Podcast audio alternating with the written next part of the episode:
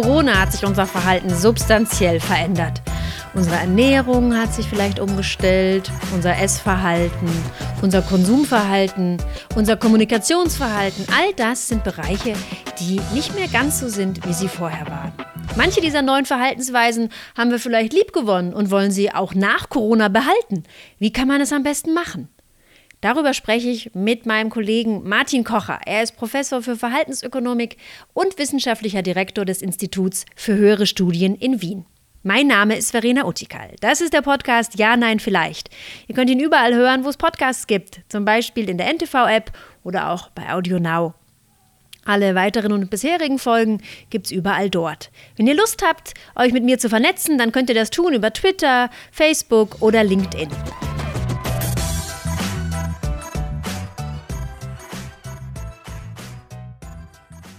Martin, wie schön, dass du wieder mit dabei bist. Vielen Dank, Verena. Sehr gerne. Freut mich heute. In der Corona-Zeit, glaube ich, haben wir alle ganz individuelle Erfahrungen gemacht. Jeder hat bestimmte Veränderungen in seinem Verhalten erlebt. Also wenn ich von mir ausgehe, ich bin jetzt auf einmal Grundschullehrerin. Ich kann ganz schön gut Schokobananenkuchen backen. Also da habe ich äh, viel gemacht in letzter Zeit. Das kann man gut mit Homeschooling kombinieren. Und ja, sehr stolz drauf bin ich Yoga jetzt jeden Morgen, zumindest zehn Minuten. Ja, Glückwunsch, das schaffen nicht alle. Hast du auch Verhaltensänderungen an dir erlebt? Ja, nicht die besten. Äh, ich arbeite am Abend noch länger, weil es weniger Veranstaltungen gibt äh, und äh, ich stehe auch etwas später auf, weil ich am Abend länger arbeite. Also eigentlich das Gegenteil von dem, was ich gerne tun würde. Früher aufstehen und früh morgen Sport machen. Also ich mache meistens dann am Abend Sport, wenn es irgendwie geht. Lustig ist, vor zwei Wochen war in der Taz ein äh, Corona-Bingo. Da konnte man ähm, ankreuzen, also so im typischen Bingo-Format, fünf auf fünf Felder, was man davon schon gemacht hat. Ja, und äh, es ist lustig, weil individuell denkt man natürlich, ah, das bin jetzt ich, die diese Veränderung durchmacht. Das geht nur mir persönlich so. Aber bei diesem Bingo scheint es doch, dass wir alle im gleichen Boot sitzen. Also zum Beispiel beim Taz-Bingo gab es zum Ankreuzen nicht gewusst, welcher Wochentag gerade ist. Ja, ja, gebe ich zu. Ist ja, mir passiert. Kann passieren, ja, genau, richtig, ja. ja, dann äh, zum Beispiel Wohnung ausgemistet, war hier auch noch mit dabei. Ja, ja natürlich, natürlich ein bisschen, ja. Mhm. Dann natürlich das erste Mal Einkauf mit Mundschutz gemacht. Ich glaube, das haben wir alle. Das haben wir alle, glaube ich. Müssen wir auch hier in Österreich, ja. Aber du kennst sie noch besser aus. Was gibt's denn noch so für grundlegende Veränderungen, die wir alle durchgemacht haben? Abgesehen jetzt vom Schokobananenkuchen. Ja, Was ist statistisch zu beobachten? Was verändert sich bei Genau, Menschen? es gibt äh, immer mehr Umfragen, die uns ein bisschen darüber Auskunft geben, wie denn sich das Verhalten verändert hat. Äh, Leute haben sich tatsächlich etwas zurückgezogen. Äh, sie haben versucht, äh, etwas aufmerksamer zu sein mit dem, was sie tun, haben es nicht immer geschafft. Wir haben die typischen äh, Verhaltensweisen, äh, die wir normal als Vorsätze betrachten und die auch nicht immer umgesetzt werden, aber Leute haben es versucht. Und was auch sehr stark natürlich jetzt ist, die digitalen Kommunikationskanäle wurden viel stärker genutzt und wurden auch eingeübt von Leuten, die jetzt äh, bisher das nicht so stark genutzt haben, insbesondere die Älteren. Äh, auch da wissen wir äh, eine starke Zunahme an digitalen Kommunikationskanälen. Äh, und das ist, glaube glaub ich, etwas, was auch bleiben wird zum Teil. Die Leute haben sich an gewisse digitale Kommunikationsformen äh, gewöhnt, obwohl sie auch sagen, zum Beispiel äh, diese ganzen Online-Meetings, Telefonkonferenzen und Videokonferenzen im beruflichen Alltag hoffen sie, dass sie zumindest zum Teil wieder etwas weniger werden in der näheren Zukunft. Mhm. Ist lustig, wir skypen ja jetzt auch gerade und sehen uns dabei. Das war etwas, was ich zum Beispiel vor einigen Wochen immer vermieden habe. Ich habe immer geskypt, aber das Video meistens ausgemacht, weil ja, muss doch nicht sein. Aber das scheint jetzt fast eine soziale Norm geworden zu sein, ne? dass man sich dabei sieht bei Meetings online. Ja, was wir auch bemerken, ist, dass die Leute sich schon einsam fühlen, äh, wenn sie äh, jetzt eben nicht mehr so viel rausgehen. Jetzt äh, ist äh, ein Teil dieser Einschränkungen schon aufgehoben in Österreich und Deutschland. Das heißt, man kann wieder leichter rausgehen. Aber am Anfang haben sich Leute sehr stark daran gehalten und haben sich auch zum Teil, das hat man gemerkt, in Umfragen einsam gefühlt. Deswegen umso wichtiger, äh, die sozialen Kontakte über die sozialen Medien oder über eben äh, Videotelefonie. Äh, es war ja nie, Social Distancing ist ja eigentlich ein ver verkehrter Begriff. Eigentlich ging es nicht um Social Distancing, sondern um Physical Distancing, also äh, dass man physisch Abstand hält, aber sozial weiter aktiv bleibt und äh, die neuen äh, Kanäle, die es so gibt, äh, die erlauben uns nicht in gewisser Weise soziale Kontakte aufrechtzuerhalten. Man stelle sich vor, das Ganze wäre vor 30 Jahren passiert, äh, ohne Internet, äh, ohne soziale Medien, ohne äh, digitale Kommunikation. Das wäre viel, viel schlimmer gewesen, klarerweise, ja. dann wären auch deutlich mehr von diesen Feuerwehrautos rumgefahren, die bei uns am ersten Tag des Lockdowns tatsächlich vor der Tür vorbeifuhren, die wie in so einem Katastrophenfilm durchsagten, bleiben Sie zu Hause, bleiben Sie zu Hause. Das hätten wir mehr gesehen, ne? So genau. ging es automatisch genau. über Facebook, da wusste jeder Bescheid. Genau, wir würden, wir hätten mehr Radio gehört, gehört also, und mehr ferngesehen wahrscheinlich. Wir wissen, dass die Leute gar nicht so viel mehr die klassischen Medien äh, konsumiert haben, äh, als sie das normalerweise tun. Die hatten hier ein bisschen mehr Zeit, deswegen schon etwas mehr. Aber die Leute sind nicht den ganzen Tag äh, vorm Fernseher gesessen. Äh, das liegt nicht daran, dass es viele andere Möglichkeiten heutzutage gibt. Äh, vor 20, 30 Jahren hätte es nicht viele Möglichkeiten gegeben, äh, andere Dinge zu tun. Von diesen vielen neuen Verhaltensweisen, die wir jetzt an uns selbst beobachten, da gibt's welche, die sind uns nicht so lieb. Ja, zum Beispiel mehr Essen, glaube ich, äh, ist auch etwas, was wir statistisch signifikant bekommen, wenn wir darauf testen. Aber es gibt auch andere, die haben wir lieb gewonnen. Also zum Beispiel mein Yoga, morgens die zehn Minuten. Da wundere ich mich, warum habe ich das nicht schon früher gemacht? Das tut mir gut, das ist wirklich toll. Und da gibt's ja auch andere Verhaltensweisen, von denen wir jetzt vielleicht sehen, oh, das würde ich gern öfter machen. Wie kriegen wir das denn hin? Wie, wie können wir Verhaltensweisen, die wir jetzt an uns bemerkt haben, die sind neu, wie kriegen wir die hin, dass die nicht nur temporär bei uns sind, sondern dass wir die permanent behalten können? Was gibt es da für Tricks? Es gibt eine gute Chance, äh, wenn solche Verhaltensweisen zur Gewohnheit geworden sind, dass sie wirklich beibehalten werden. Und wir haben jetzt eine Zeit lang Zeit gehabt, also einige Wochen, äh, teilweise äh, fast sogar zwei Monate, je nachdem, wann man sich da zurückgezogen hat. Das heißt, wenn man das wirklich konsequent gemacht hat über diese Zeit, ist die Chance groß, dass das auch bleibt. Man kann das jetzt auch verknüpfen möglicherweise und dann wird es besonders einfach, das beizubehalten mit sozialen Verträgen. Also indem man das gemeinsam zum Beispiel mit jemand anderem macht oder jemanden davon erzählt oder sich über soziale Netzwerke darüber austauscht äh, und auch äh, beweist, dass man es weiterhin macht. Äh, das machen wir ja öfters. Wir nutzen sozusagen andere in gewisser Weise als unsere Durchsetzungshelfer. Äh, wenn ich jemand erzählt habe, ich gehe jeden Tag in der Früh laufen äh, und dann treffe ich die Person und dann fragt er mich, wie oft warst du diese Woche laufen? Und ich sage, ich war nie laufen, dann ist es sehr peinlich. Das heißt, äh, ähm, ich kann mir das äh, zunutze äh, nehmen und äh, kann mich sozusagen selbst binden durch solche sozialen Verträge. Und wenn man die Gewohnheit mit diesen sozialen Verträgen äh, verbindet, glaube ich, hat man gute Chancen, die Verhaltensweisen beizubehalten, die man gerne beibehalten möchte.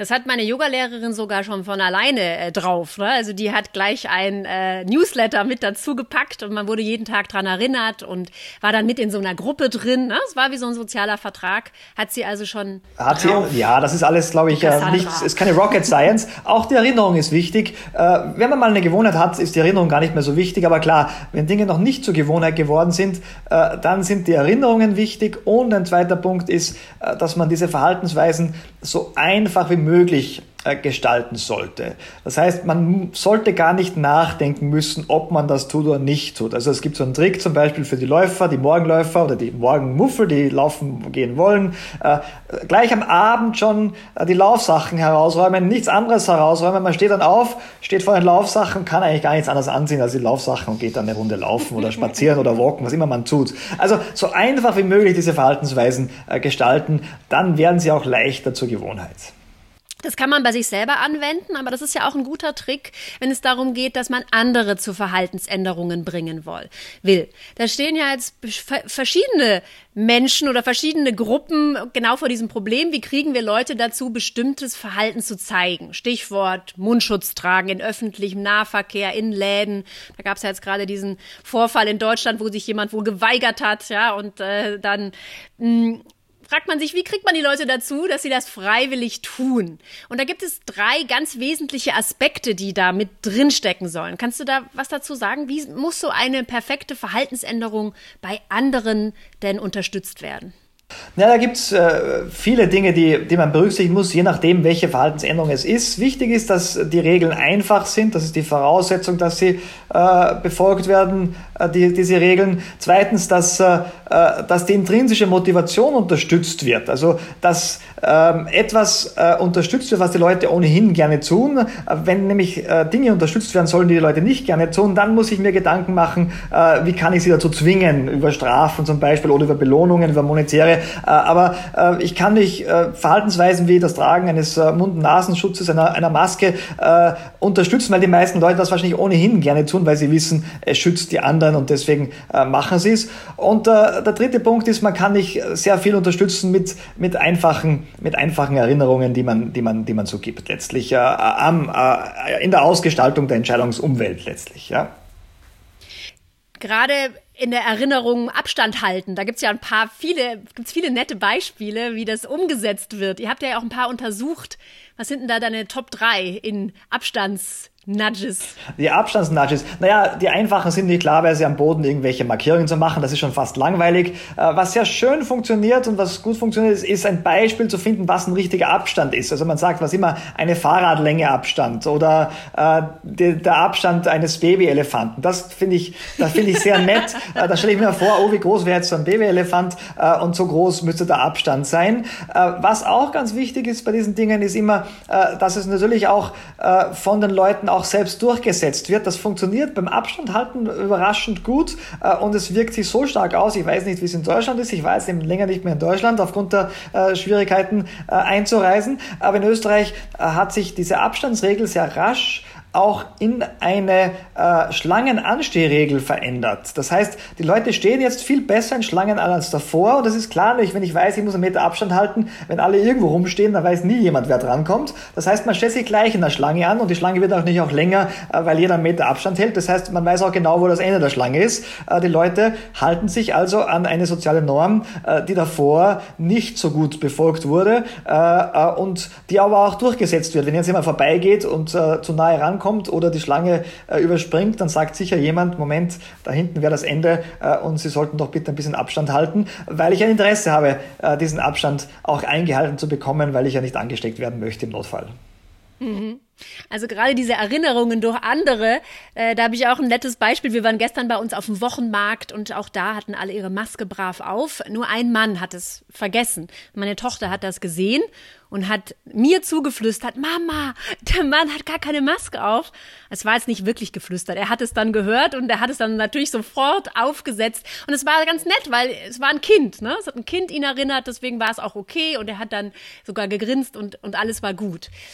Wahrscheinlich könnte es ein bisschen anders sein, wenn ich ihn dran erinnert hätte. Ne? Da kommt, äh, da kommt eine Kritik mit rein, die er vielleicht weniger Genau, also da, ich glaube, der, der entscheidende Punkt ist bei diesen Dingen immer auf äh, die, äh, was wir sagen im verhaltensökonomischen Bereich, konditionale Kooperation zu setzen. Das heißt, auch wenn jemand eine Regel vielleicht bricht, die Leute zuerst einmal freundlich äh, äh, darauf hinweisen. Äh, das hilft meistens mehr. Es gibt natürlich immer ein paar Prozent äh, der Personen, der Leute, die sich nicht an diese Regeln halten und auch nicht dran halten wollen, aus welchen Gründen auch immer. Äh, die wird man auch nicht überzeugen können. Die kann man auch mit Strafen schwer überzeugen. Äh, da müssen die Strafen schon substanziell sein man muss ganz ehrlich sagen, es reicht wahrscheinlich äh, für äh, die Eindämmung der Krankheit, dass sich ein Großteil der Leute an die Regeln hält. Man soll also auch nicht jetzt äh, äh zu einer Blockwart-Mentalität äh, kommen, wo jeder versucht, jede einzelne Regel durchzusetzen. Das wäre für eine Gesellschaft aus meiner Sicht äh, nicht ganz optimal. Ähm, man hält sich ja nicht in die Regel, ähm, äh, damit man alle damit irgendwie geißeln kann. Man hält sich daran, weil man selber glaubt, das macht Sinn und,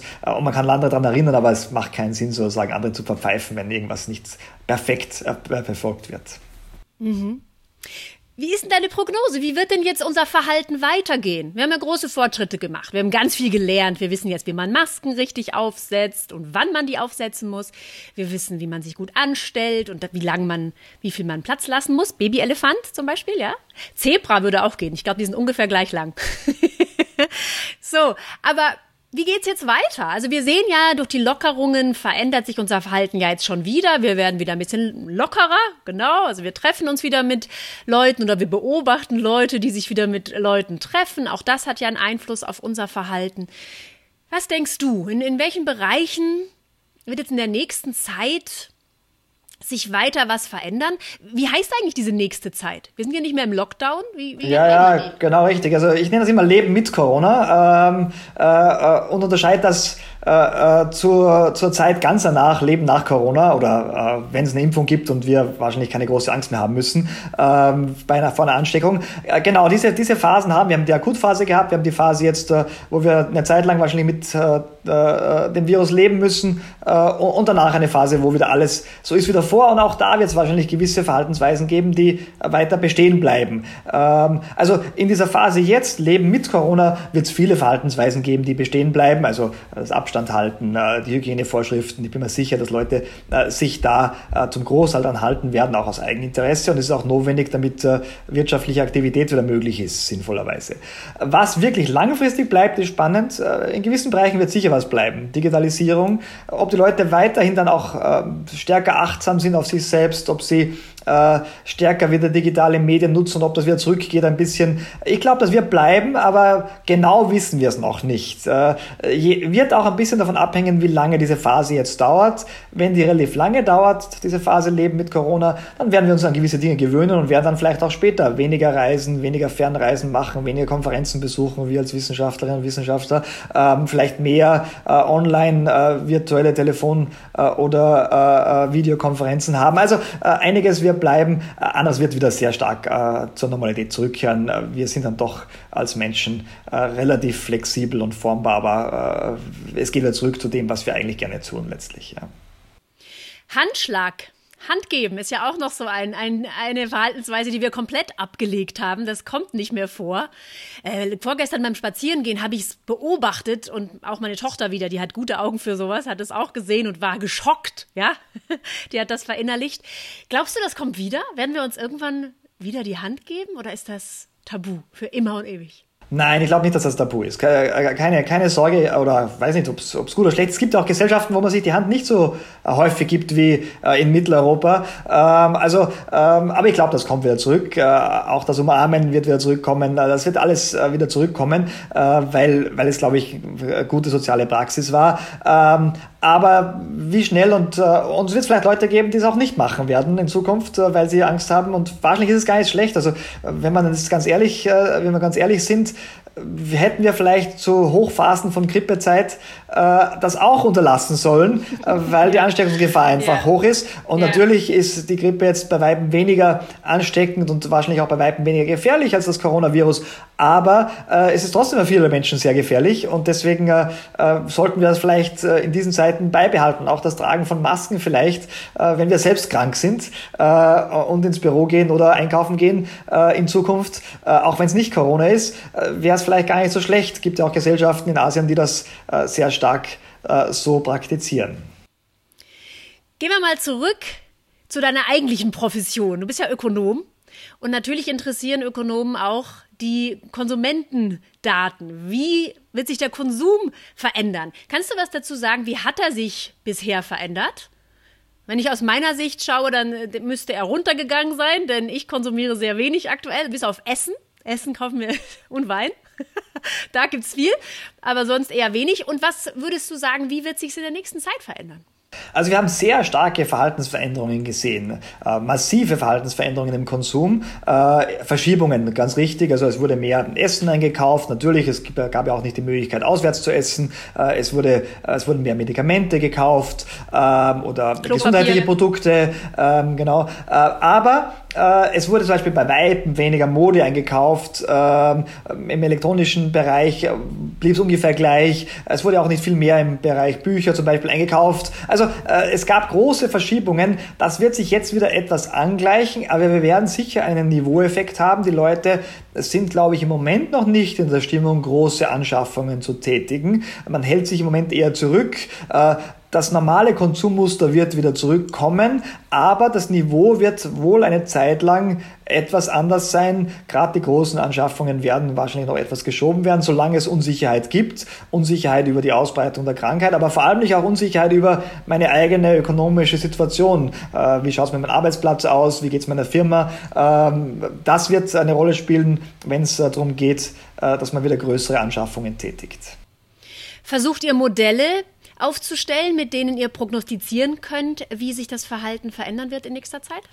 Ja, das ist genau das äh, spannende Thema im Moment. Also wir haben natürlich Modelle, nur die Modelle äh, gehen eigentlich relativ, äh, gehen fast alle von relativ stabilen Verhaltensweisen aus. Das heißt, man kann makroökonomische, gesamtwirtschaftliche Aktivität ganz gut vorhersagen, aber die Verhaltensänderungen sind da immer ein Problem. Und jetzt gibt es natürlich auch zu normalen Zeiten Verhaltensänderungen, Trends, äh, Verschiebungen im Konsummuster, aber die sind meistens relativ stabil äh, über die Zeit, über die, über die Jahreszeit hinweg oder eben auch nicht so groß. Und jetzt haben wir wirkliche Verhaltenssprünge gesehen. Und jetzt ist die schwierige Aufgabe, und da sind wir gerade dran, ähm, eben äh, Verhaltensveränderungen gut zu erfassen über zum Beispiel Umfragen und dann in solche Modelle reinzuspielen, um vorhersagen zu können, wie sich denn der Konsum, aber zum Beispiel auch das Investitionsverhalten von Unternehmen äh, auswirkt auf äh, die wirtschaftliche Aktivität und wann wir zum Beispiel welche Konjunkturpakete äh, brauchen würden, um das zu unterstützen. Äh, ganz entscheidend ist die Unsicherheit, die wir im Moment haben. Die muss sicher noch zurückgehen, bevor es überhaupt Sinn macht, größere Konjunkturpakete, Unterstützungspakete zu schnüren. Wodurch kann die Unsicherheit zurückgehen? Ja, da gibt es viele Möglichkeiten. Äh, eine Möglichkeit ist, dass wir wirklich lernen, äh, mit diesem Virus äh, gut zu leben. Ähm, wenn wir einfach bessere Strategien finden, wenn es irgendwo einen größeren Ausbruch wieder gibt, den lokal einzudämmen. Äh, eine andere Möglichkeit ist, bessere äh, Behandlungsmethoden zu finden. Also auch wenn es keine Impfung gibt, wenn ich weiß, äh, die Wahrscheinlichkeit am Virus zu sterben ist geringer, dann kann ich mich auch anders verhalten. Ähm, aber es gibt natürlich auch viele Unsicherheitsfaktoren. Also im Moment, wenn wir davon ausgehen, es könnte vielleicht eine zweite Welle geben oder das Virus mutiert vielleicht noch mal stärker. All das sind nicht Dinge, die uns im Moment etwas Sorgen machen und die natürlich auch nicht durch die Politik beseitigbar sind. Und äh, die Zeit wird in dem Fall für uns spielen, aber wir müssen darauf hoffen, dass wir möglichst schnell Fortschritte machen. Auch medizinisch, ökonomisch kann man da eigentlich nichts machen, außer abzuwarten. Wir sind also in einem riesigen Experiment, ja, als Teilnehmer mitten dabei und machen viel Learning by Doing. Ne? Das ist es. Wir, wir warten ab, wir schauen, was passiert und beobachten, lernen jeden Tag neu dazu. Ja, also ich glaube, das ist der entscheidende Punkt, genau richtig. Ja. Auch wirklich offen zu sein und das auch offen zu kommunizieren, auch als Wissenschaftlerin, Wissenschaftler zu sagen, ähm, wir haben jetzt nicht die Patentlösung, es gibt nicht die Schublade 3, äh, wo wir normalerweise reingreifen und sagen, äh, die Lage ist so und so ähm, und äh, da ziehen wir ein Papier raus und da steht drauf, was zu tun ist. Im Moment geht es wirklich darum, gute Ideen zu haben und auch Ideen auszutesten und zu schauen, wie sie wirken und auch zu sagen, man kann auch mal irren und man muss eine Maßnahme vielleicht zurücknehmen oder verstärken. Äh, äh Absolutzeit-Ansprüche werden jetzt im Moment aus meiner Sicht verfehlt. Vielen Dank, Martin. Das ist ein super spannendes Gespräch gewesen. Ich hoffe, wir sprechen in ein paar Wochen wieder und sehen dann, was wir bis dann schon gelernt haben. Vielen Dank, hat mich gefreut, Verena. Danke. Ciao. Ciao. Das war Folge 40 vom Podcast Ja, Nein, Vielleicht. Mein Name ist Verena Utikal. Ich habe heute gesprochen mit Martin Kocher. Er ist Professor für Verhaltensökonomik und wissenschaftlicher Direktor des Instituts für höhere Studien in Wien.